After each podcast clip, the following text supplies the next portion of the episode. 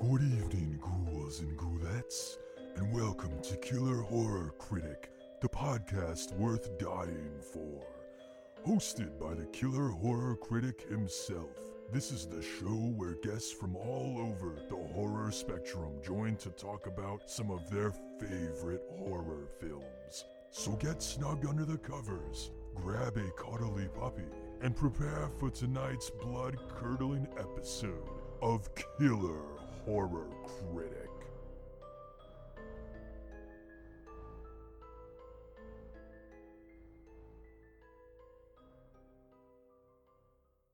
Good evening, horror fans, and welcome to another episode of Killer Horror Critic. I'm your host, Matt, And I'm Chris. and we are our killer couple critiquing and arguing over horror films like a couple of weirdos at the bar. So maybe we never quite enlighten you, maybe we never blow your mind, maybe we never put a spell on you, but hopefully you just have a good time listening. So. So tonight, other than my terrible singing voice, we are discussing the 1993 film Hocus Pocus to wrap up our entering gateway horror theme. So, this is a film directed by Kenny Ortega, uh, who began his career directing music videos, has a ton of work in that field. Uh, also worked as an AD on Ferris Bueller's Day Off. All right.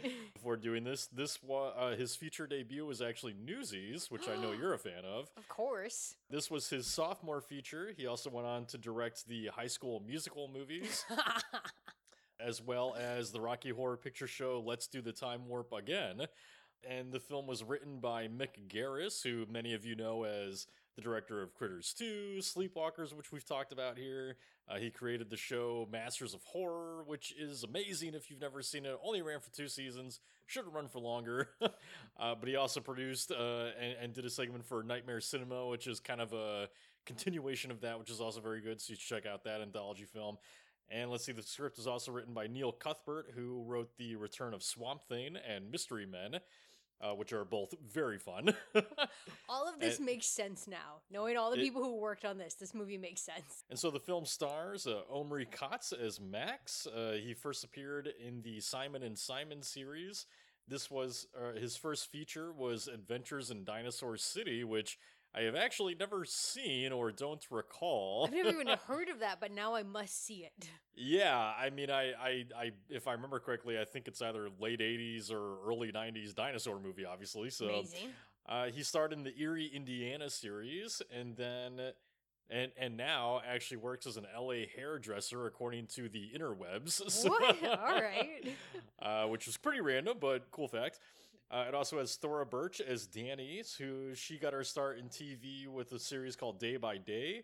Uh, has appeared in a lot of great films such as Patriot Games, uh, Monkey Trouble, which I did not remember the film Monkey Trouble until doing research for this. I don't know if it's about a little girl that like gets a, a pet monkey basically, and they just cause havoc. I I didn't I had had not thought about that movie since my childhood until researching this. Uh, she's also an American Beauty, The Hole, and the upcoming Wednesday series, which I believe Hmm. is the scheduling conflict that she had for why she couldn't do Hocus Pocus 2. I don't know that for sure, but I would imagine that was probably the case. It also has Vinessa Shaw as Allison, who first appeared in Home Sweet Home. Uh, she's also been in the films Eyes Wide Shut, The Hills Have Eyes remake. Uh, was recently in the very good We Need to Do Something, which is a great kind of bottle horror film if you're into those. And then it also has Sarah Jessica Parker as Sarah, who uh, appeared in the film Footloose and and Mars Attacks, which I absolutely adore. Uh, she's probably best known, of course, for her role in Sex and the City series, Of which she starred in. And she also will be in the upcoming Hocus Pocus 2. I know a lot of you are probably wondering, but what about that other person? And I'm not really going to talk about the transphobe today very much. I, I'm sure many of you know who I'm talking about, the head witch of the film. Listen, I'm just not going to give a lot of airtime to people who basically blame trans people for, you know, some kind of like disappearance of the gender of women or whatever. Ugh. Just a bunch of bullshit. And look, Yep.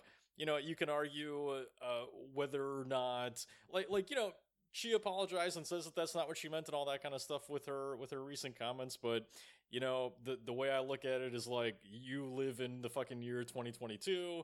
Maybe don't blame things like that on the trans community. You know. Yeah. So, Uh, maybe don't maybe don't attack them during a time when they are being attacked consistently. So, all right, that's my one serious note of the uh, the episode. So let's get into what it's about. So, if you've never seen Hocus Pocus, this is essentially a film about Max and his sister Danny, who have just moved to the new town of Salem, and on Halloween night, Max checks out the old house of the Sanderson sisters with Allison and Danny and decides to light the black candle or the black flame or whatever. The black Uh, flame candle. The black flame candle, uh, which is supposed to bring back the Sanderson trio of witches on Halloween night if lit by a virgin. And he decides to do it as a joke, and of course, it brings them back. And then it's up to these dumbass kids to to stop these three witches from eating all of the children of Salem. You know, just your typical Halloween night. Typical Halloween night. Uh, I, I wish all my Halloween nights were like this. Um, Do you? yes, of course I do. Who doesn't want to fight witches on Halloween night? Anyway, so those of you that have never seen the film, we are going to be spoiling everything with it. So if you have not seen it, please go check it out. It is streaming on Disney Plus. Uh, otherwise, we're going to ruin just everything about this movie for you. So- uh, but that being said, we have our brief little bit of spoiler-free content, so we'll let you know when we're getting into spoilers. So just as usual, the tagline for the film, what we think of the tagline of the movie overall. So the tagline for Hocus Pocus was, "It's just a bunch of hocus pocus." so, what do you think of the tagline? What do you think of Hocus Pocus overall? I mean, obviously perfect tagline because it's also a perfect line from the film. So Obviously, obviously love it. Um, look, this absolutely is my jam. Hocus Pocus was. If I had to specify a movie for being my gateway horror, it would be Hocus Pocus because Mm. this movie has everything for like young intro to horror people. People who don't even know that they like horror yet are gonna like hocus pocus and maybe be interested in seeing more because like it's super fun and it's silly and it's got great costuming and everybody's in it to win it with their acting. In it to win In it to win it. Um, you know and it's it's just that little bit of scary that like intros you into like horror in such a good way. And look i absolutely was that disney movie bitch. So that was all my intro to horror Yeah, I mean, you know, Hocus Pocus is interesting because it was actually originally a sort of bedtime story that producer David Kirschner would tell his kids uh, as something kind of spooky around Halloween. It's loosely based on a trio of so called witches, I believe, from Salem, if I remember correctly. Very, very, very loosely based. um, and, you know, it did fine when it released, but it wasn't like a box office hit. You know, I think it only. I, I want to say it only made roughly about 10 million over its budget, which really isn't hugely whole lot. successful. So this was a film that, you know, kind of became the sort of the quintessential kids Halloween movie through TV, you know, because I Mhm. believe it would play annually on Disney and channels like that Yep. and and that's where my sister and I discovered it. And you know, I, I don't know about you, but for me or for us, it became kind of one of those sort of like bonding movies uh, for us as siblings, uh, because you know it is about a brother and sister that are conflicted, so to say, Mhm. and and and and deals a lot with like siblings and stuff like that. So so you know, it just kind of became one of those movies that my sister and I watched a lot together. We really enjoyed doing that together. It was kind of the my sister didn't watch a lot of horror with me, but this was kind of one of those things that she did watch with me all the time, like Nightmare Before Christmas. And so you know, so it was kind of special in that way. And, and yeah, and the film just became just a huge hit through TV. You know, this did become the film that kids would watch every Halloween. yeah. Like if you grew up in the 90s, you probably grew up watching Hocus Pocus. it's still tradition for me. It's not October, or October can't end until I've seen Hocus Pocus. Them's the rules. Right, exactly. No, if again, if you grew up in the '90s and you enjoyed this movie, it's probably an annual watch for you still. You know, so and I also got to say about it too. You know, on on revisit and just really trying to study it, like this is actually a pretty brave movie for Disney in a lot of ways because it is. You know, uh, let's just put it this way: the '90s was so different for kids horror yeah. from the way that it is today. You know, like I cannot, and we've talked about that a lot throughout this month, but I cannot stress enough how much safer kids horror is now compared to back then. You know, because There's some pretty dark shit in this one. Well, there was dark shit in all of kids horror back then. Mhm. I mean, Goosebumps was pretty dark and scary. Uh, Are You Afraid of the Dark? Like, was fucking killing kids and shit, you know, in their episodes. Uh, and in Hocus Pocus here, I mean, a fucking child dies in the opening of the movie, you know, and it's not like a horrific death by any means, but a child still dies. Child still dies. And and there is some stuff in this movie that we'll get to later on that you know is pretty goddamn dark for a kids movie. uh, like very upsetting actually watching it as an adult. Like things that I didn't think about as a kid that now are like that's pretty fucked up. but you know, as a kid we ignore these things. We Yeah. grow we grow up on Bambi's mom dying and whatever, so we're kind of used to death. so we're used to those things. At least the '90s kids were. I don't know about today. You know, today kids probably watch Bambi and they, you know, are like traumatized for weeks. I don't know, but but anyway. So we are going to move into spoilers now. So again, if you have not seen Hocus Pocus, please go check it out. Stream it on Disney Plus, rent it, whatever. Well worth your rental dollars. otherwise, it could ruin everything for you. So that being said, get into spoilers now. So let's, I think, just start off with the obvious, and that is the portrayal of the witches, aka the Sanderson sisters. Like I mentioned, played by Sarah Jessica Parker, the transphobe, and and uh, Kathy Najimy, who plays Mary. Uh, so what what do you think of the Sanderson sisters? I mean, look, I obviously love them. I mean, they were a huge part of my childhood. I mean, they're super stylish. They're really funny, and they will fuck you up. I mean, at least Winifred will. Sarah and Mary, yeah. Will they will they fuck you up? I I mean, would I would uh, argue that the film consistently points out that they're pretty terrible at that. So Okay, Sarah and they Mary. can't they can't even take on a fucking pair of teenagers and a little girl. So. to be fair, I don't think that I could. I'm pretty sure that I would get outsmarted by small children at this point. Well, then maybe you should be a part of the Sanderson sisters. You I know don't what? I would love that. I would love that. But no, I I really like them. I think when I first saw Hocus Pocus, one of the reasons why I love them so much is I was really into fairy tales, and that's what I kind of think is cool with Hocus Pocus. Um, because it's I like the fact that we're doing this movie and we did Paranorman because I think that both takes on like the witch trials in a different way, sort of like Very different ways. very different way. Paranorman points out like how fucked up it is. Where Um, a- a- and I mean, and this is the thing with the movie that's a little bit of an issue. I think Mhm. as as we get older, is that uh, it's very much not a good representation of of the Salem witch trials. You know, No. it. It, it- it certainly leans into a lot of negative stereotypes with witches and stuff like that.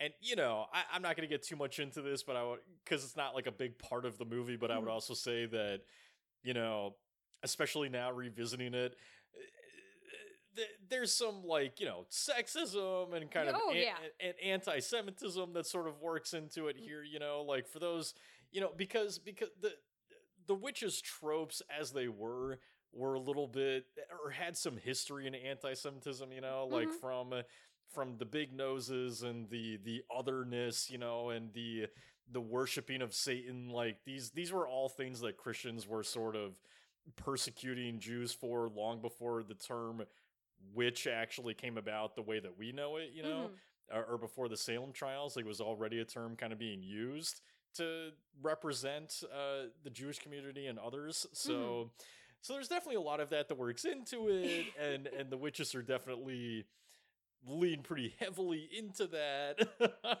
Yeah. I mean, I feel like this is this is always the difficult thing with something like this because like it does perpetuate a lot of that stuff. It does I mean, look, in the early 90s, it was fine. Yeah. Like, in, in the early 90s, we weren't talking about that stuff. But, you know, Mhm. certainly 30 years later, like, well, well, I still really like the film, and it hasn't, you know, aged poorly outside of some things like that. You know, that that part specifically is kind of like, oh, yeah, you know, I think I'm glad that we're kind of doing witches a little bit differently now, a little bit more like Paranorman. yeah, it's you know, it's definitely nice that we're starting to like recognize and like talk about that kind of stuff a little bit more. Um, because yeah, this one very much they're trying to sweep the Salem witch trials kind of under the rug. Very a la Paranorman's like well, village. well, I Um, don't know if they necessarily sweep it under the rug, but it's more kind of like, hey, yeah, no, we were totally justified burning people. yeah, and that's the thing is this one is doing less Salem witch trials and more fairy tale witches. For sure, yeah. You know, like the Grimm's fairy tales. Yeah. Exactly. And it's, you know, I'm always torn with characters like this because, like, I think the Sanderson sisters are fucking dope. And I Oh, would ab- and I would absolutely love to be one of them. And it's kind of one of those like weird interesting things that we have to like look at in horror of we don't get a lot of female villains. And it Mm. sucks and we want more. Where we see the most amount of female villains is stuff like witchcraft and things Well, like Hocus Pocus. I want to correct you slightly. It's not that we don't get a lot of female horror villains, Mm-hmm. because I mean, the irony is that we actually do. The problem is that they never get sequels, Yeah. or in the case of Hocus Pocus, they get them thirty years later. You know, so, so that that's always been my issue with that is that you know, because I agree, and I think that's one of the great things about the Sanderson sisters is that you know they were kind of like these you know female horror icons that uh, the girls like yourself can kind of grow up with and I and you know worship or or be inspired by or like have that. But yeah, there's always been the issue of like you know female horror villains just don't get a lot of sequels. They don't Mhm. get to continue and really sort of build that kind of iconicism that someone like Freddy Krueger does, right? So Yeah. Yeah, and I feel like a lot of times, you know, where when we look at a genre uh, within the horror community where we see, you know, a surplus of female villains is stuff like this. It's it's witches. It's always witches and eating children. but it's the, it's always witches and like long-haired ghost girls. it is, and that's dope and amazing. And like, I'll take the representation I can get. yeah, I mean wherever you can get it, right? So- Yeah. But uh, you know, sometimes you don't want that. The one thing I will give Hocus Pocus that I really like, that I feel, you know, doesn't necessarily break the mold because we do see this as well. But like, we get hot witches, like, yeah. and it's it's one of those things of like, it's always up in the. I mean, Sarah Jessica Parker, like, damn, I had a crush She- on her in this movie when I was a kid. so fucking gorgeous. I would do anything for her. I would do anything to her. Ew. You can do that part. but I would do anything for her to do anything to her. So, um, no, I mean, look, you know, as as a young teenager, you know, or, or I mean, I wasn't a teenager when I first watched Hocus Pocus, but you know, as a young boy learning about sex and stuff like that, I mean, of course, you know, part of the draw of Hocus Pocus for me was the witches and especially Sarah Jessica Parker. Like the whole the whole moment in the film when she sings the song, you know, to to lure all the little kids and come Mhm. little children or whatever. Like I, I woman, you don't even have to say a full sentence. I'm already wandering towards your witch cabin with with like my trick or treat bag and my pajamas. I don't give a shit, you know, like I will follow you wherever you go. So. I'm gonna I'm gonna take Like- the full song because it's a gorgeous song. Oh, it's a gorgeous song, and I Yeah. absolutely love it. And of course, it makes sense that it's a big part of this movie, considering you know where the director comes from in his music Oh, yeah. video uh, career. But, uh, but no, I mean, look, as a kid, that you know that was one of the interesting things about a movie like this is like, you know, I remember being very attracted to the witches in a sort of way of like, hmm, I'm very intrigued by them and I'm interested, but you know, I upon first seeing this movie, I don't think I had quite realized why just yet you know because like at seven i don't remember if i'm like thinking about those things or not you know but I feel like that would be weird, but what do I know? i don't know but but but but yeah i mean definitely by the time i reached like 12 or something you know it's Mhm. like oh yeah no i i understand why i enjoy parts of this movie I just thought they were so fun. Like Sarah, Oh, yeah. and, Sarah and Mary, I would love to be sisters with them. they're great i mean look all all three you know even though even despite the one i don't want to talk about much like all three are really good in the movie Oh, they're You know, fantastic. but like- Winifred will hit you, and I don't want that. And I mean, yeah, actually getting more into the movie a little bit is, you know, I think the thing that's really interesting about them that that I kind of love from a storytelling perspective is that, you know, this film being about Max and being this kid who is eh, very much like, you know, he doesn't want the responsibility of his sister. He mm-hmm. kind of blames her for a lot of things, you know, he's just not a very good brother. Aw. at first, at first, eh, you know, he's not a very good brother at first. Max is kind mm-hmm. of a shithead, and mm-hmm. and and you know, this film is very much about that sort of sibling relationship, which we'll get into a sec, where you know you have Binks and Emily from the opening, and then Mhm. you know the Sanderson sisters and Max and Danny, and you know, it's basically like the thing I kind of take away from the witches that's fun is that to me, they're sort of like this representation of, you know, basically all of Max's kind of worst traits as a brother. Yeah. You know, like each one separately kind of represents different things about him in a sense where you know like uh like Sarah for instance is is the very sex obsessed one, right? And what's Max's whole deal? His whole deal is basically giving a finger to whatever Danny wants because he wants to get fucked by Allison, you know? Like he like he I mean, can you blame him? No, of course I can't blame him. Allison is like 10 times out of his league. I'm not even sure how she's interested in him, but um but but you know, so of course I can't blame him, but but no, but he's very much like driven by that, you know. Mhm. He's very driven by sex. Of course he is. He's a fucking young teenager, you know. So of course he's driven by that, but he but you know, he's putting Danny aside for that basically. Danny doesn't Mhm. want to go to the Sanderson cabin. She wants to go trick or treating, you know, and Max Yeah. is basically like, fuck you.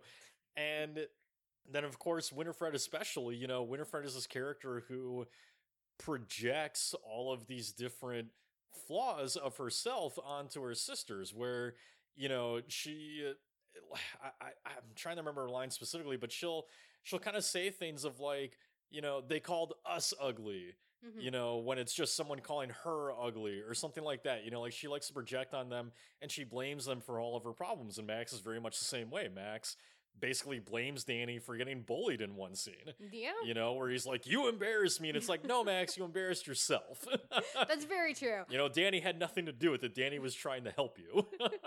I mean, I wouldn't say she was necessarily trying to help him either, but no, but she was trying to defend him. You know, and and. she was, yes. And I would say that she didn't say anything that didn't help Max. You know, it just Max is a fucking little dicks, As most older brothers are. as they are, and as I was. yeah, this will be interesting because we do have a younger sibling and an older brother, so we'll we'll defend our positions. Well, you don't have to defend anything. I to- I totally acknowledge being a shitty older brother. Like my, you know, not that my sister was perfect, but like I mm-hmm. do, I do look at this movie and see myself at that age in Max a little bit, and how I wish I would have been a little bit more like Binks. I mean, Binks also let his sister die.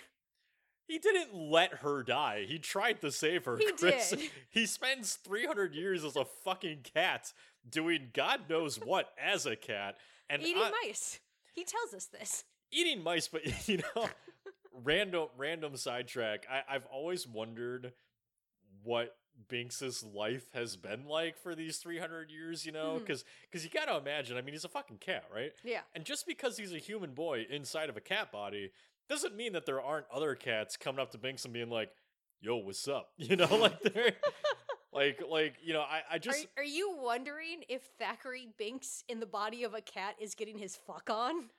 I'm just saying, 300 years is a long time to not do anything, you know? Like, I, I'm sure, I, I mean, I'm sure at a certain point he's like, I'm stuck in this cat body.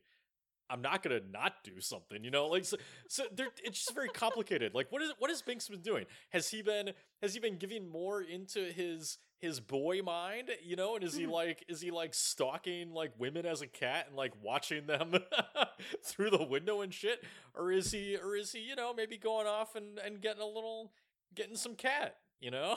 I feel like this is one of those moments that I'm very glad I'm ace because I never thought about this. I was just like, oh, he's just wandering the town, having I'm not, a good I old mean, I'm not thinking about it like, oh yeah, Binks getting Oh, that cat be- butt, you that'd know? be even creepier. but look, okay, we have the natural question: Is he fucking? yeah, no, I think that's a very fair question to ask. And has the has Binks yes. has Binks fucked or or you know given into temptation in a cat Yes, body absolutely. over the last three hundred years? If you have taught me anything on this podcast, is that people will fuck anything and everything. Yeah. So he definitely is fucking cats. okay, well there, so we solved Yeah, it. it's solved. Yeah. But I mean, look, so speaking about Binks, you know, we do have this very intricate, you know, sort of theme of siblings basically in the Mhm. film. And where wit- where the witches are a representative, I think, of like Max's worst qualities, I think Binks is then kind of the alternate to that. You know, Binks is like basically the the qualities that Max either should strive for or does strive for Mhm. secretly, you know, because he won't admit it. He won't admit that you know he loves Danny and and would do anything for her, and maybe he wouldn't in the beginning of the film. But but I feel like Binks is kind of there to sort of show him of like, you know, of like, look, he, he's kind of this glimpse that Max has into a second chance to have a relationship with his sister, you know? Because Mhm. because here's Binks, this kid that basically sacrifices himself to become a fucking cat for 300 years, you know, in, in honor of his sister. And it, he's basically just kind of like, you know, this presents this choice for Max of like, I, I have been willing to basically make this my life uh, because of trying to save my sister. The least you can do is fucking take your sister trick or treating and not be a little bitch about it, you know? So, I mean, I definitely do agree with you that I think that Binks is the the ghost of brotherly future if he fucks up. Um, because he that's is one way to put it. Yeah. yeah, he is the the ultimate like consequence, ostensibly, of what can happen if you fuck up as a big brother. I feel like you're not giving Max quite enough credit, and it's it's one of the things that I like about this movie. Are you kidding me? Max is terrible in this first act. He is the worst. He is everything that I look back on this and I'm like, oh yeah, that's why I was a shit child. Max is an asshole and he is a dumbass and he's not necessarily a great person. But one of the things I do like about Hocus Pocus and specifically with the sibling bond and what both of them are going through, they don't talk about it much, but it's both of them also reacting to being moved to a completely new town. Like a lot of the shit that we're seeing with Max, we figure out later on, or pretty early on, I feel like, that it's not really Max's personality. He's in high school and he's trying to figure out how does he fit in with these new people? How does he be cool? He thinks that it's cool in the beginning of the movie. To say that Halloween is a corporate like event, fuck you Max for that thing. But he thinks that that makes is going to make him cool and it obviously doesn't. And he's Hmm. getting bullied and he's having enough tough a tough time and like most kids, he takes it out on the person who annoys him, which is the younger sibling. I mean, right, but you know, we're we're adults. We know that that's not okay though, right? So like we the- do, but he's a teenager. He's an idiot. No, I mean I get that, but what I'm trying to i don't care what his reason is, you know. I'm just trying to speak from the from the movie's perspective. And the movie's perspective is that Max is not treating his sister the way that he should be. Yeah. You know, right. and that and that's the thing. It doesn't matter that Max is upset. Like I Mhm. totally get it. I was a kid that moved around a lot too, you know. Like I moved way more than a few times uh, between the time that I was born and 18 or whatever, you know. And so so like I get it. Moving's hard, moving sucks. We talked a little bit about this with our episode on Goosebumps and kind of how that movie's a lot about moving to a new town and you know the sort of fears you have with that. But the thing with Max is that you know it, it's not just that he is struggling with moving. He's just very much a child about all of it. You know, Mhm. like like but like just every little thing kind of sets him off to where he's like standing up and being like, "Fine, fuck everything," you know. And look, that's very standard teenager. We were, Yeah. we've all been there, you know. Or if you're currently a teenager, you currently suck too, you know. It's just like, like Just blanket statement. You a teenager, you fucking suck. like we've we've all been there. We all go through that stage, you know. So I'm not I'm not holding it against Max like, "Oh, you're a bad person for that." Mhm. That's not what I mean. I just mean that from the movie's perspective, this is about Max learning to appreciate his sister more, you know. Mhm. And and the other thing that kind of works, I think, with that with Binks is that you know, and this might be a stretch, but Binks being this black cat, I mean, we associate black cats with like bad luck, right? Mhm. And I and, and you seem to associate Binks as having fucked up big time. uh, I I still say that you know. I think both of the Binks children fucked up. Emily as well. Well, I mean, uh, fucking Emily was drawn by a spell. I'm not really going to blame Emily for going off with the witch because she put a spell on her, literally. All right, like that's that's not Emily's fault. And as far as Binks goes, I mean, again, he tried to save her. It's not his fault that he's not fucking powerful enough to take on three fucking witches, Chris. All right, like I really don't hold it against Binks, but the similarity between Max and Binks is that I think they both view themselves as fuck ups. You know, Mhm. Like Binks obviously does. Binks obviously holds it against himself and feels guilty that he didn't save Emily, you know? Mhm. And and I think the black cat is sort of representative of that and being this symbol of bad luck and guilt and whatever. And and Max, I think, you know, aside from seeing Binks as maybe someone personality wise to look up to in the way that he tried to defend his sister and loves her, I think he also sees a little bit of that sort of guilt and and bad luck in himself as well, you know? Like I Mhm. think Max probably maybe even thinks that he's like not you know maybe not worthy of his sister maybe not Yeah. Maybe not capable of of taking care of her or being there for her because he can barely take care of himself you know I absolutely agree with that because that's that's one of the reasons why I'm I'm defending Max a little bit more because we have that scene after they have confronted the bullies who take their candy and Max flips out on Danny and is yelling at her about how she embarrassed him in front of the guys and how he hates everything. again totally not cool max it's totally not cool. But I think again, as a teenager, it's tough. What's important, I think, is the scene that comes after that. Danny's upset and she runs off, and Max very easily, I think, could have still been pissy and upset. But what we get is a really nice bonding moment with the two of them on the hay, where Max is trying to make it up for Danny. And like he is trying to be softer, and that's the first moment that I think we really understand that Max and Danny care about each other and maybe used to be closer siblings than they are now. Yeah, no, totally possible. I mean, Mhm. again, you know, they've moved to a new town. Maybe they were closer. I don't know. But but Maybe ag- this is just the younger sibling, older brother hero worship coming through. yeah, but I mean, again, you know, it's it's your standard like what hero's journey or whatever kind of kind of format for a story, right? Like Max is on a journey to find, you know, basically that relationship with his sister again. Uh, Yeah. Maybe maybe they never had it. Maybe they had it previously. But but he's on his journey to kind of reclaim that or or to claim that, right? Mm-hmm. And you know, I think Binx is just as representative of kind of like Max's fear to love his sister, you know, his fear basically to be emotional, to be uh, vulnerable or whatever, Mhm. you know, because again, he's he's this kid and like, look, when I, I was a teenage boy and yeah, we we focus very much on for whatever stupid reason, you know, the idea of being cool or being liked or you know whatever and and anything that is any sort of affront to that is like no i can't be a part of that you know Mhm. uh, like i went through the same thing with my sister you know we're we're we we became much closer after we both kind of grew up a little bit Yeah. but but during these teenage years yeah it was very much like oh anything to do with my sister is not cool mm-hmm. you know like anything to do with her is not that's not going to get me points with anyone you know so Yeah. so so you know I, I think that again that's why i find the movie very relatable i think Mm-hmm. i think a lot of brother sister siblings can kind of look at this and say oh yeah we've been there you know Oh, absolutely. And that's one of the brilliance of this film is just how relatable it is as siblings. yeah but what's not relatable is max's fucking anti-halloween bullshit Oh yeah, you know like shit. like I, I like i look at this kind of movie and i'm like you know if this was just if this was just a little bit more hardcore adult I, I would totally be okay with Max being killed off because any because any anyone who's anti Halloween just deserves all of the bad things that happen to them. You know, Yes. Trick or Treat showed us what happens when you're anti Halloween. yeah, he should get stabbed by Sam. he should get he should get stabbed by everybody. Let every fucking Binx should start it off by just clawing his throat and being like, "You suck, Max." But no, but no.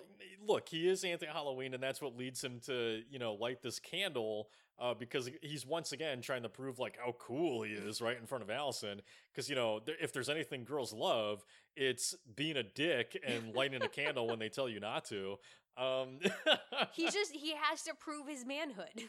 Right.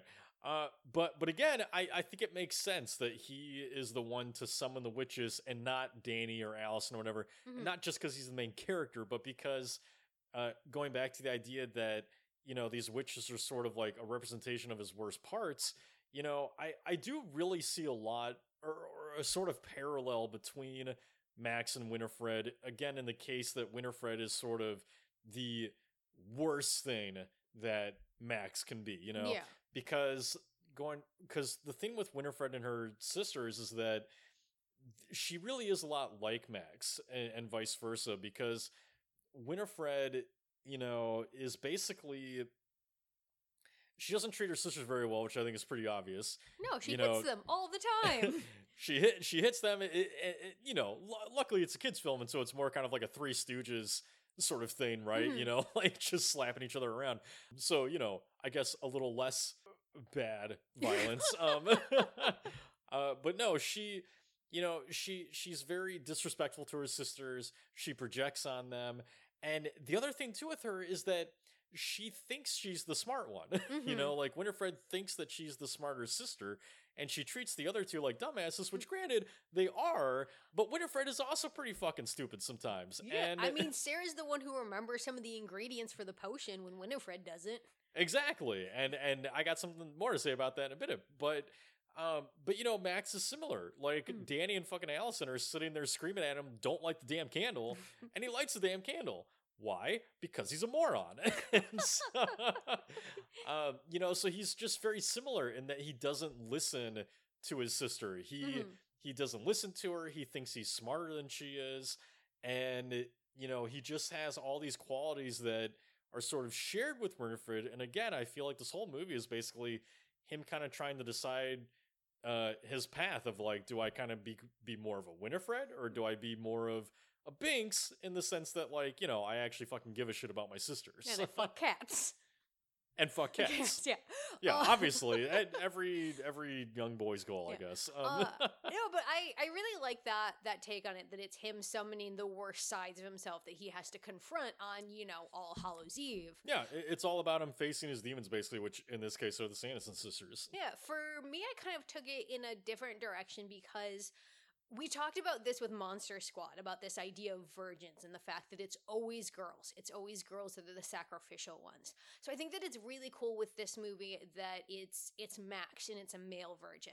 And I think that you're absolutely right. I think that it's mainly about him confronting the worst sides of himself. But the way that I kind of view it is that both Max and by some relation Allison are at that weird, you know, midpoint in their lives. Not actual midpoint, but that point when you're a teenager where they're midpoint. They Yeah. die in 20 years. they die in 20 years. I am. But you know, it's that that weird crossroads that we're all at when we're teenagers, where you're not a kid anymore and you're not an adult and you don't know how to define yourself. And I think what's really cool is in a lot of films with teenagers, they have a tendency to be treated older than they are. You know, it's all about you know the teenagers going off and having sex and being more adult like and doing drugs and what i think is really cool with this one no it's a kids film and they're not going to do all that kind of stuff but this is a reminder that these teenagers have an innocence to them that we don't like to acknowledge with Well- with teens very much Well, look, I mean, like any kids horror movie, Mhm. as they tend to be, you know, it's it's another coming of age movie. Yeah. And the thing that's fun about Hocus Pocus that I had never actually really thought about until uh, this revisit is that, you know, Hocus Pocus is very much a take on Hansel and Gretel yeah in a lot of ways. Mhm. And, like I had never actually considered that, but oh yeah he But- absolutely eats the candy like the dumbass Well, well, it's not about eating the candy. I- mean, candy's involved, you know, because it's Halloween. Mhm. Uh, but it's more that thought of like the parents have basically kind of gone off and been like, "Hey, fuck you, kids. We're gonna go do adult shit," you know. yeah Uh, they're basically just like, "Screw yourselves. You take her trick or treating. We don't give a fuck. You know, get out of our lives for a night." Mhm. uh, and so, so you know, the parents kind of toss them aside, and then Max is basically left wandering, you know, this uh, br- little brick road or whatever with his sister, and you know, they're they're both these lost kids in this new neighborhood. And it, it just taking place on Halloween night, which is about, you know, the temptation of candy and all that kind of stuff um, just ends up working really well with the whole witch theme where they do come across these witches that are basically going to eat them. You know, it's all very Hansel and Gretel oh yeah absolutely um, even down to the look of their goddamn cottage even down to the look of their cottage. And so, you know, so so it is a coming of age in that sense because that story itself is about being thrown out into the world, you know, and Mhm. having to take care of yourself and survive without the, you know, help or assistance or whatever support of your parents.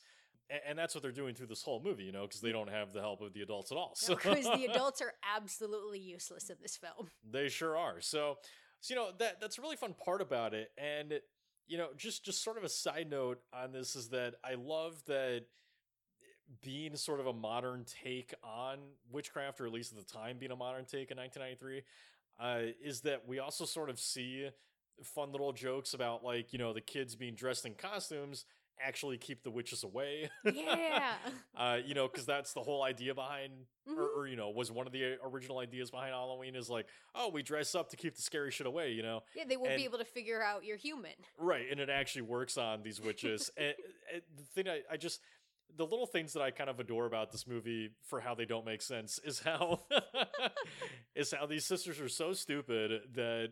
You know, they think these dorky little costumes are, you know, that these kids are hobgoblins or whatever.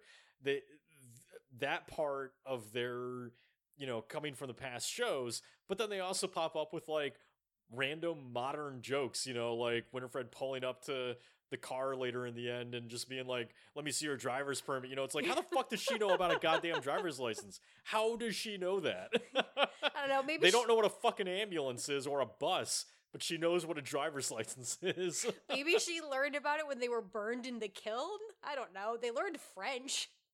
well, they had a long time to learn French while being burned alive in that kiln. Yeah, these children burned them. That's kind of fucked up. Yeah, that's pretty fucked up. And I mean, that's one of those things where, like, if you do associate these witches with anti Semitism, that moment doesn't really play very well, Nope.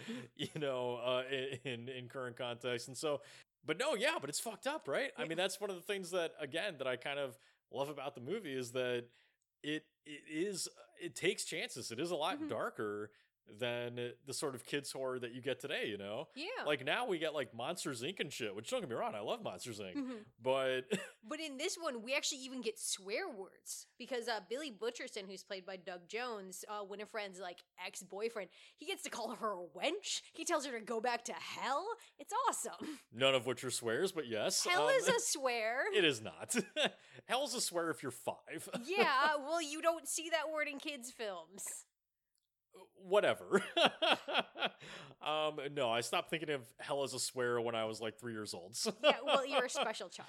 I was a special child. Um, but no, but yeah, no, it's just very dull. I mean, holy shit, they burn these fucking witches alive, and they don't just burn them alive; they laugh at it. They laugh and they wa- they watch and then they laugh. They watch, they laugh, and then they dance out, and they're like, "Fuck yeah, we just burned three people alive," you know. And I get it; they're villains and they're witches or whatever. But um, damn, kids. These kids have had a night. They've had a night. They've been running around on their own. Nobody has been helping them whatsoever. well, right, and you know, so I mean, the adults in this film, it, it just brings us into like you know the the constant theme that you see with movies like this, or with really anything that sort of takes place. Uh, revolving around kids is that the adults are just fucking useless. Yes. and, and I love that because all of these movies, of course, are written by adults. And as an adult myself, I can now say that, you know, yeah, us adults pretty much acknowledge that we're fucking useless. Yeah, they miss out on a lot of key points. Like Max comes home without shoes, and his parents Yeah. just shrug about it. Yeah, and my parents did the same thing, you know. Like if I if I came home like missing something or whatever, like I got the same reaction of like, "Huh, that's interesting," you know. Like no no questions about it. No like, "Hey, what the hell happened to your shoes?" you know. No like, "Oh, you're being bullied. We should help you." Just some uh, just, you know, eh, well, kids will be kids. I think I would just disappear for like most of a day, and nobody noticed. well, you could sit at the bottom of a pool and It's no nice down there. uh, inside joke: Chris, one of her first time swimming, just sat at the bottom of the pool okay, and had to be rescued multiple times. Pretty much until I learned how to swim, I just stayed at the bottom of the pool. It's nice down there. Stop judging me And this But- is and this is why I think you're so special. because of the brain damage. Um, no, the adults I want to really briefly talk about because so much with Hocus Pocus that I love is the shit that's happening in the sides, in the corners, in the wings. That's not the main focus. Sure. And so, really quickly, I have to bring up Allison's fucking family. Her sex cult The, family. yes, the fucking rich people, like where they the kids go into the house and all of them are dressed up like I don't know Marie Antoinette, Renaissance, whatever the fuck era you want to say it is. they're they're pretentious pricks. Yes, and it's all a masquerade, and you know Oh, this is all the adults that are just doing a weird sex club thing.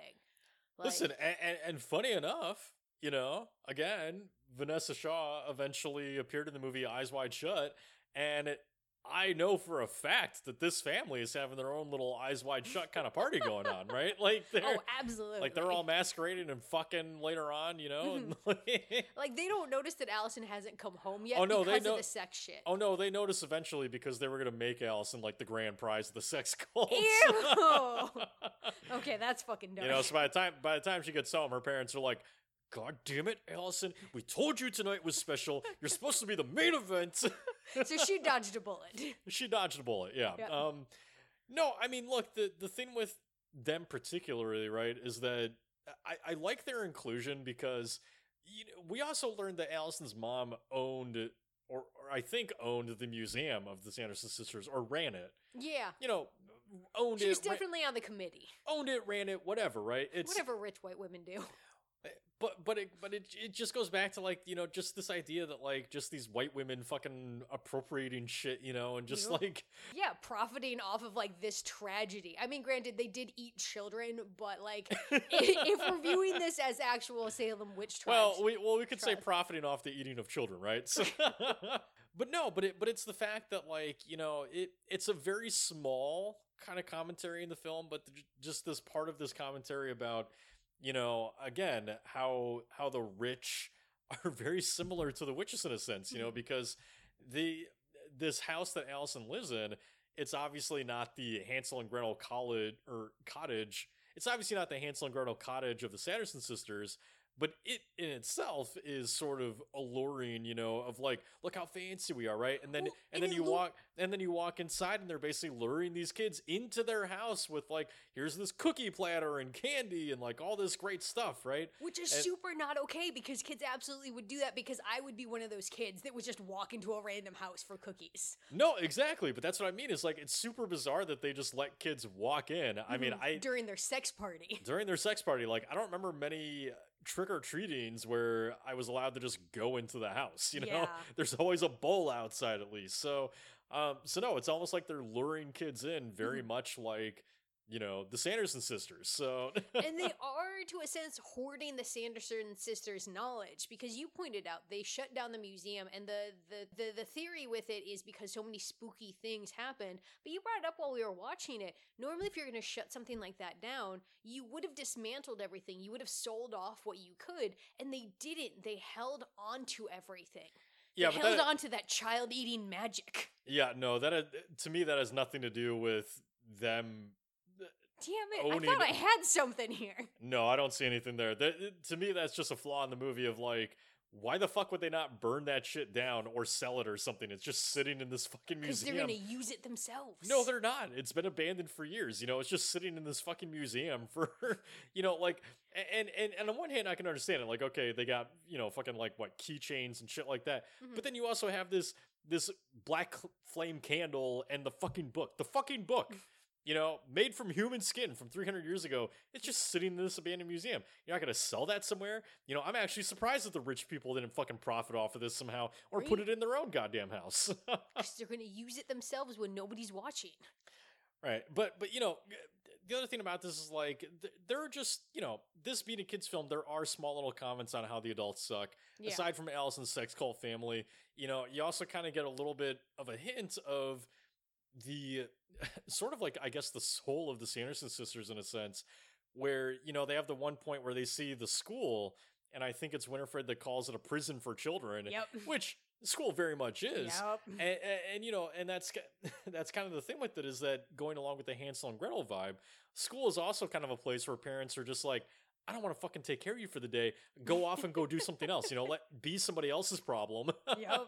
uh, like we think of it as education and of course it is and I don't agree with everybody just homeschooling that's not that's not what I'm saying here That's a terrible idea. but but school in itself was sort of created to kind of just be like, get the fuck out of our life so we can we can go do adult shit while you go learn shit, you know?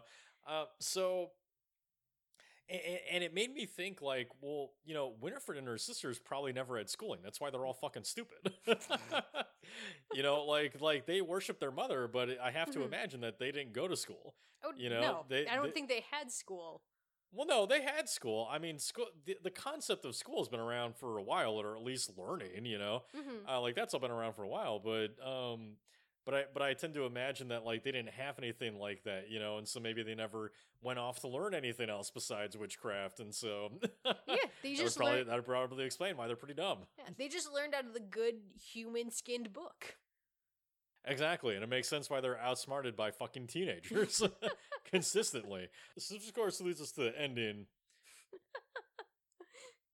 And just the stupidity of Winifred. Yeah. So, what do you think of it? Uh, so the ending I think is interesting because I think it goes back to what we've been talking about this entire this entire time, and that's the bonds of siblings. And you know, to your point, Binks and Winifred represent the two sides of Max the self sacrificing side, which we think that Max kind of wants to be, or, you know, the petty, obsessive side that only cares about themselves. And that's what we get with Winifred. Because look, you get to the end, they have a fucking buffet of children that they could choose from. Mhm. And instead, Winifred decides to go after the one child who's pissed her off. Because that's more important than her and her sisters surviving or Mhm. even her sister surviving. So it's one of those things where it's just kind of like all right, you're you're dumb. You don't deserve to survive because you're so petty that you're not willing to let something go to save your family. And because of that, you are going to be defeated by a self-sacrificing older brother. Yeah, and I mean it goes even deeper than that. Is that you know, uh, yes, exactly. Like that. That is one of those moments where you know, again, Winifred is very representative of Max's selfishness. Yep. You know, she's a selfish person. Where we, we know from the beginning that you know she mostly intends that potion for herself, not Yeah. her sisters. Oh, she keeps making And- slips. Yeah, exactly. And and I think one of my favorite lines in the movie is actually after Max has drank the potion after finally realizing of like maybe I should be a good brother. Mhm. Uh he's drank the potion and Winifred has the line of what a fool to give up thy thy life for thy sisters Mhm. or something like that. And the way that you would read the line, you know, is to interpret it as, oh, she's just talking about what a fool to give up his life for his sister. Uh, but the way that you can kind of interpret it is, she herself thinks, what a fool to give up your life for your sisters. Yeah. She herself would never do this for her sisters, is basically what she's saying hmm and you know so I, I really love that aspect of it because it just kind of it, it comes full circle of like this is the moment where max really decides i'm not going to be the winifred type sibling i'm going to be the binx type sibling right Yeah. um granted not being a smush cat but They do kill a Uh, cat for the second time in this ending. They do. Uh, but yeah, no, but her her true self really comes out in the end there through that line. And so and I also just want to mention too, you know, I, I there there's a the whole house break-in scene uh, after they think that they've you know fucking burn the witches alive like a bunch of little fucking maniacs um uh that that whole scene i wish we had just like a bit more of that kind of vibe because when the witches are sort of like breaking into the house is i think the the time where the film feels most like a horror film Yeah. you know because you got like sarah like really quietly like cutting the screen in the window and everything you know just very creepy. Hmm i wish we'd gotten a little bit more of that creepiness. Yeah. but yeah no but but aside from all that so yeah you know Ma- max learns to be a good brother all that Mhm. junk. Um i also have to talk about just the th- the other question that comes out about binx for me in this and i'm sorry that i've been so focused on binx this episode but but there are things about binx that rub me the wrong way as an adult compared to the way i watched this movie as a child right? So one of those things is the fact that first of all danny just being like you're our cat now Uh huh. is really weird to me now because it's kind of like he's not a fucking cat. He's a human being. You can't you can't just be like you're my little cat bitch now and you're gonna do what i say. Like She's that eight. i don't care you know that part of it's weird. And then if you want to justify it with like oh she's eight she doesn't know any better you know who should know better? Max and allison. And when binx is like cuddling with this little girl in her bed hmm you know, to me, again, I'm sorry, little fucking weird now. It's a little fucking weird to think that this 300 year old boy is cuddling with a small child in her bed, you know, just having God knows what cat thoughts. You are really fixated on Binx's sex drive. I'm just saying, he's still, I don't care if he's in the body of a cat, he's still a fucking boy child who's been around for 300 years and is probably pretty fucking horny by this point. 300 years of not being able to do it, you know? So I thought you already determined that he was fucking cats. fucking cats, eh, whatever. I maybe he is fucking cats, but the thing is, is like, sorry, I'm a little drunk. But the thing, but the thing is, is that he's still he's still a fucking boy child, you know. And I I assume he's into women or men. I don't know, but either way, I'm sure he's still into human beings. You know, it doesn't matter that he's So in the body you- of a cat. He still has the it- mind of a human. Do you think that if he hadn't died, he would have tried to fuck Danny? I'm not saying that because obviously he can't fuck her. He's a fucking cat, and she's a child. but what I, but what I, but what I am saying is, if I were Max, I would not be looking at Binx and being like, "Oh yeah, it's totally cool that you're cuddling with my little sister." No, fucking weird, fucking weird. He is a 300 year old boy In a In cat bed. body. in bed with What's he gonna do? I don't care that he's in a cat body. It's still fucking weird to me. I I I don't even know how it- to respond. To I find it questionable. And look, and Danny herself, Danny herself seems to have a little bit of a crush on Binx. Yeah, when which she makes it weirder. when she sees human dead Binx. exactly. She sees human dead Binx and she clearly has a crush on him. And it just makes it all the weirder. and now I think that Danny's gonna grow up to be a fucking cat lady. just surrounded by cats because all of them are gonna remind her of Binx. What a fucking weird thought process to have. I disagree with this wholeheartedly. Wholeheartedly. oh, so what? It's just totally normal and fine and sweet that No, fucking 300 year old Binx is cuddling with Danny in her bed. I feel like it's a difficult situation to navigate, but at the end of the day, A, Binx is obviously going to come home with them because he's their new friend. They're going to take care of him. They're not going to let him just roam the street and, God, you made this so fucking weird. I don't want to think about this because for me, like, I see it as just like it's your typical magical shit. She now has a magical cat who becomes her best friend that she's not going to think about sexually because it's a fucking cat that can talk. That's what it is for all of them. well, and she's eight, so of course Yeah. I don't think that it really occurs to any of them that Binx, that Thackery is a human being until he dies, until they're confronted with his humanity.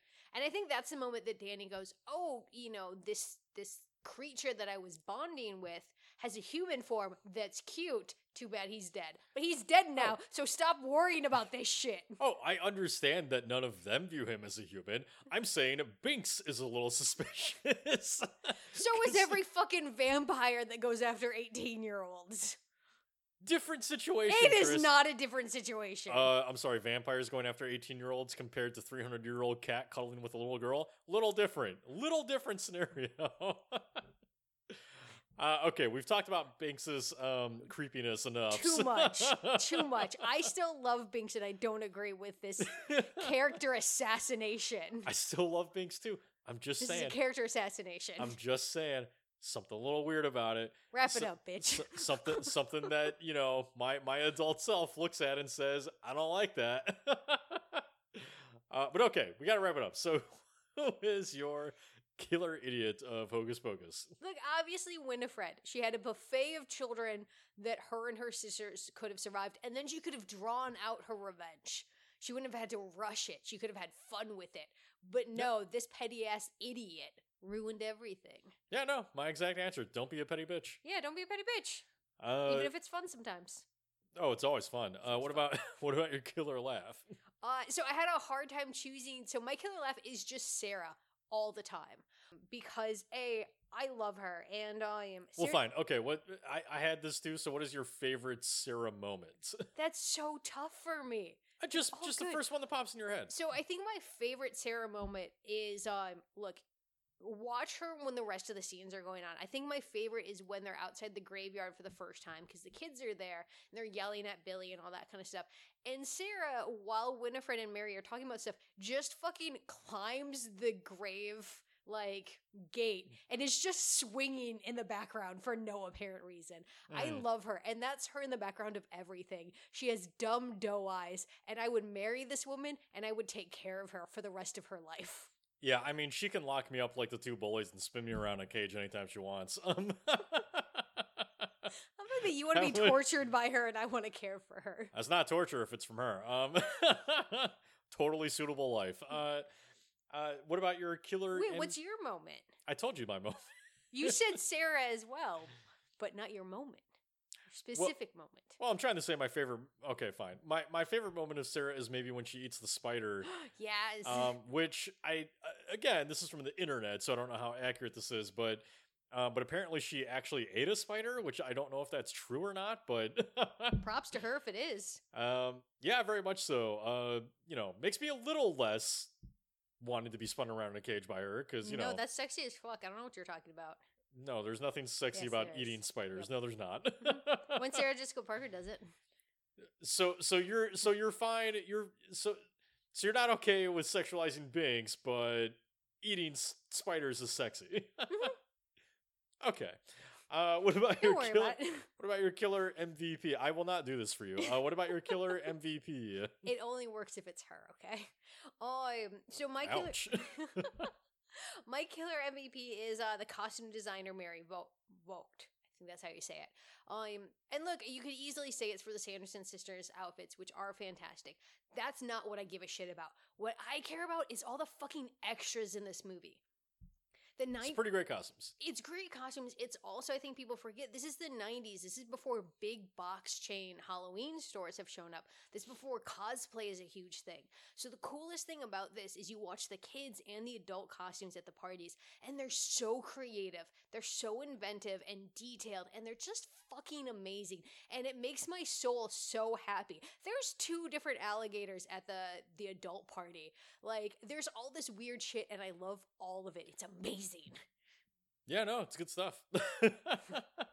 Heathen. Uh, no, I mean there are some great ones. Like I, I love the the Goblin Tree or whatever the fuck that kid is. You know. So, so my MVP is gonna go to, uh, of all things, after I ranted about it, Binx, um, just because. Cause he gets it.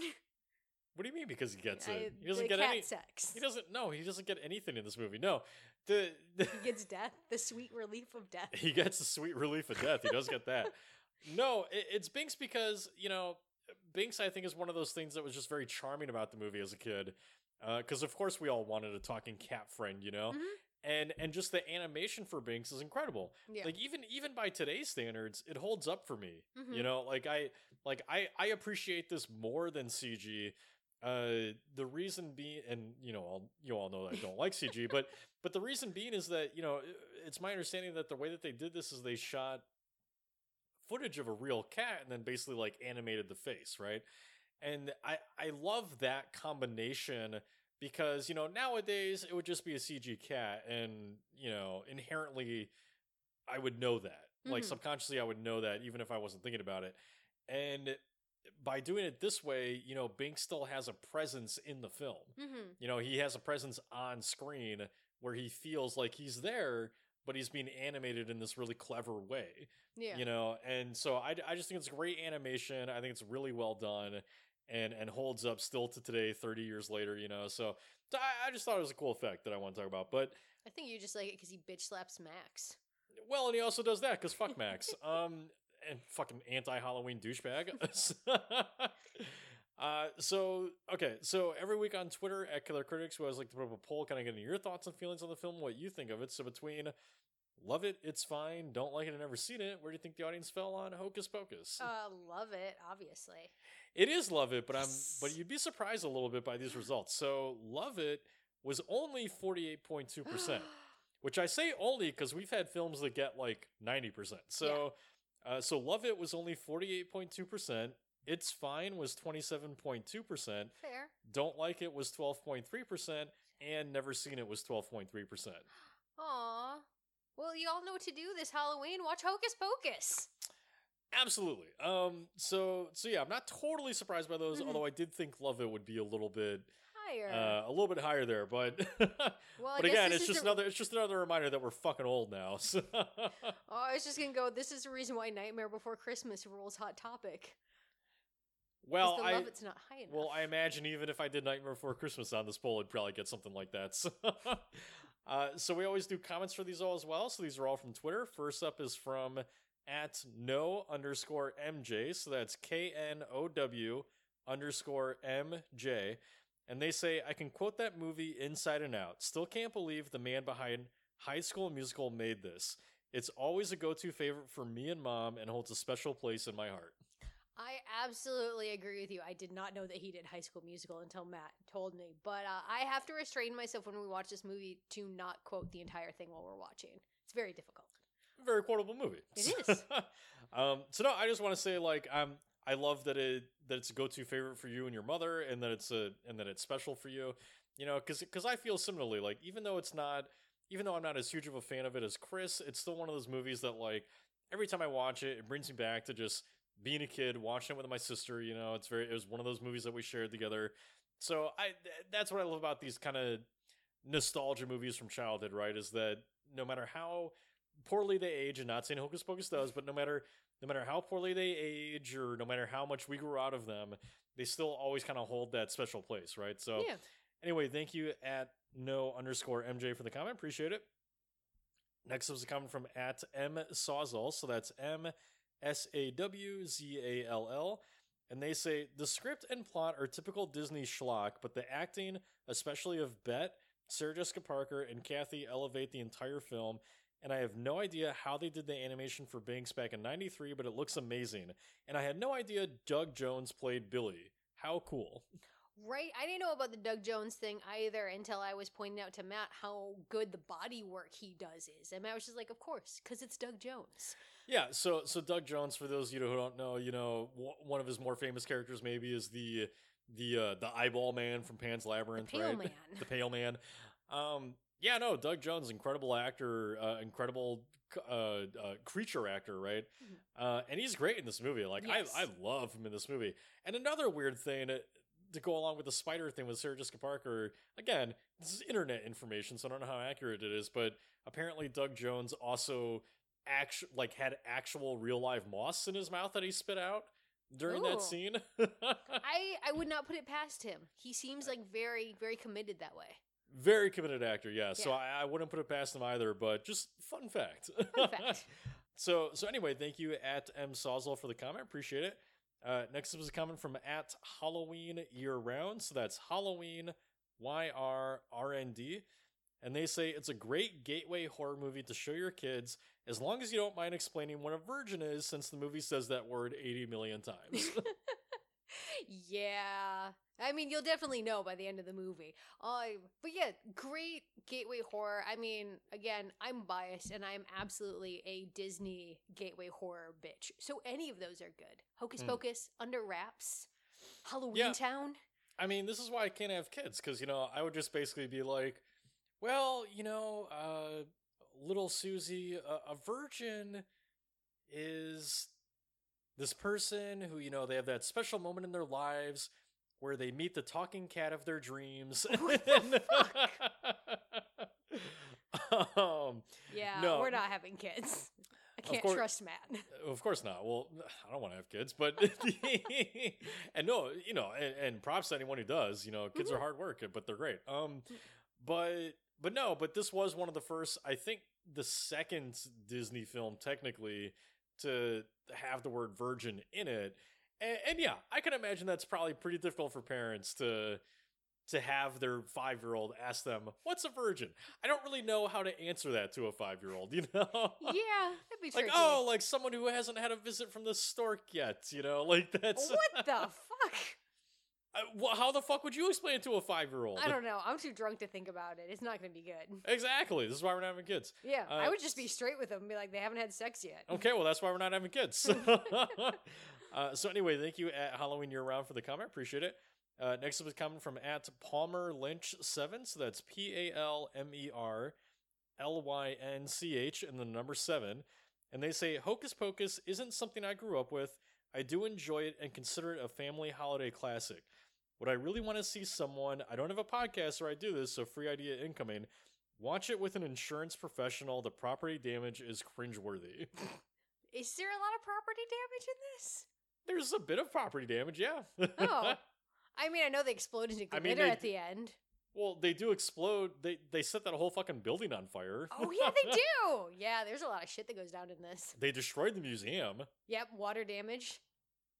I imagine those people dancing for hours on end probably left a lot of sweat in that know, in what? that gym or whatever it is. I would say it's their own fault, but let's be honest. Those parents would have danced all night anyways. They didn't need a fucking spell.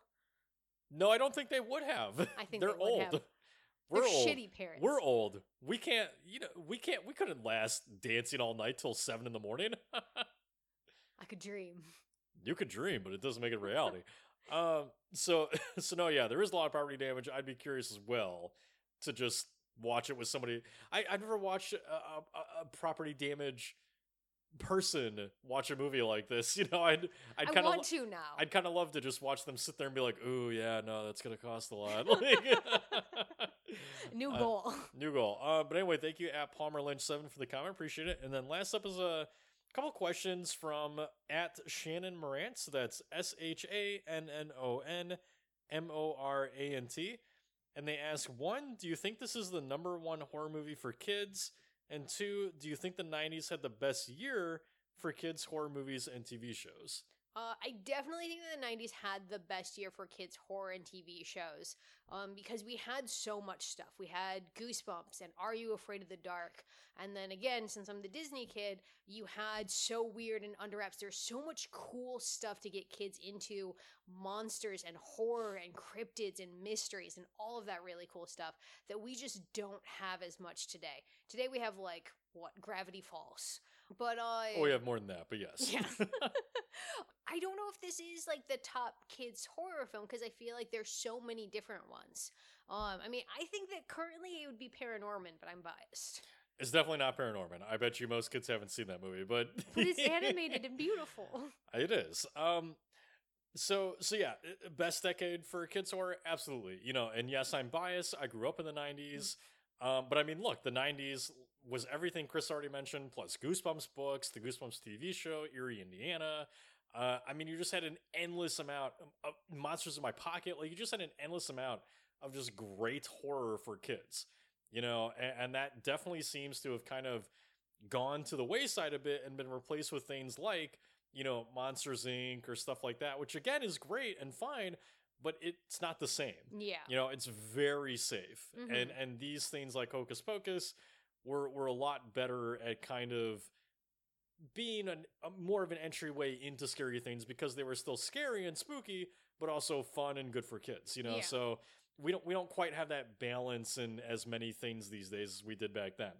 Um, the number one horror movie for kids. I mean, I don't know. That's impossible for me to say. It wasn't for me when I was a kid. Mhm. Uh, I really enjoyed it, but you, You, know, were watching Christine. well, yes, I was watching shit like Christine and the Gate and you know Monster Squad and other th- shit that we talked about. So, um, but but I do definitely think that you know it, it is it is in that top five '90s kids horror movies for Mhm. sure. oh, it's Nightmare Before Christmas, isn't it? well, that was probably number one, yeah, because I mean, fucking every kid I knew watched that movie. So, uh, but anyway, thank you at Shannon Morant for the comment. Appreciate it. Uh, and so we always do our ranking for the end of the month as well. So so far this month, or so for this month, we watched uh, Hocus Pocus, uh, The Gate, Goosebumps, Monster Squad, and Paranorman. So how would you rank the films on our month overall? Uh, so I had a tough time with this one. Um, but for me, number five is Goosebumps. Wah wah, but that's expected. Um, the next two basically got ranked on which Rebel Boy I liked better. So number four for me is The Gate. Number three is Monster. You bastard.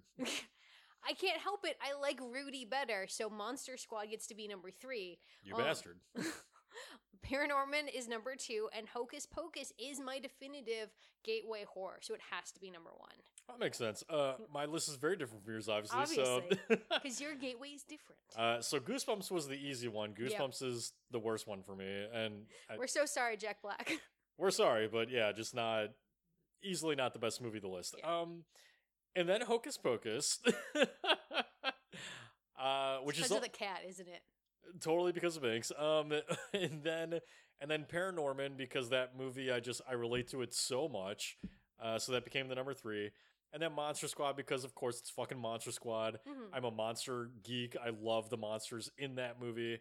Uh, and then the gate because the gate for me of these five was sort of like the quintessential gateway horror movie for me Yeah. growing up. You know, that was the one that I really grew up with that I watched all the time that scared me and helped get me into horror. So that's number one for me. So, and again, always remember these are not based on best, they're based on favorites. Yep. You know, I'm not saying that the gate is the best of these five, but it is my favorite. So Yeah.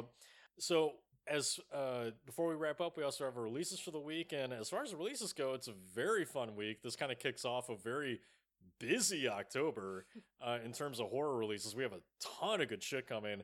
Uh, but as far as this week goes, first up is a film called Sissy, which will be on Shudder by the time you're listening to this. And this is basically about a sort of like lonely uh, influencer with a bullied past who goes to stay with her used to be best friend and this girl who used to bully her all the time at this cabin with some other uh, people and don't want to see anything more from there but it basically evolves into kind of like a very stylish glitter infused slasher Ooh. um, so it's very fun, very bloody, very fucked up, and also just totally eviscerates the influencer community, you know, and, and sort of the narcissism that kind of goes into that whole group. So, so definitely a fun movie, definitely worth checking out there. The other one coming out is My Best Friend's Exorcism, which will be on Prime. And I have not seen this yet, but it does look like a lot of fun. Uh, everyone I know who's read the book loves it. Uh, you know, obviously about a girl becomes possessed and, you know, friends trying to exorcise the demon. Uh, but it looks like a great time, so check that out if you can. And then lastly is Smile, which will be in theaters by the time you're listening to this. And Smile is basically about this woman who encounters a creepy person smiling, and it becomes kind of like this chain of smiles that lead to death eventually, kind of a Ring sort of setup, like you die after a week or whatever. Um, but so far, the word of mouth coming out for this one is that it is fucking terrifying. and, and a lot of people have compared it to something like The Ring, so. Uh, so definitely sounds like it's worth checking out. You know, it might be a lot better than some of you might think. Um, but that's and, and then of course also this week we had Hocus Pocus 2 coming out. It's just a lot of great releases to check out. Uh, currently on Twitter, we have our poll up to decide our next topic. At the moment, it's between haunted houses and ghoulish graveyards. So we'll see which one it ends up being. Uh, but we will be releasing our schedule later this week, so you can keep an eye out for that and see what we're going to be covering in October. Other than that, thanks for joining us for the Entering Gateway Horror Month. And I'm Matt. and I'm Chris. And have a great night, horror fans. Bye. I hope you've enjoyed tonight's episode of Killer Horror Critic. If you'd like to scream with us some more, please subscribe on iTunes and follow us on Twitter at Killer from Space, as well as Instagram at Killer underscore horror underscore critic. New episodes release every Friday, so keep your eyeballs peeled, just the way I like them. Have a good night, horror fans.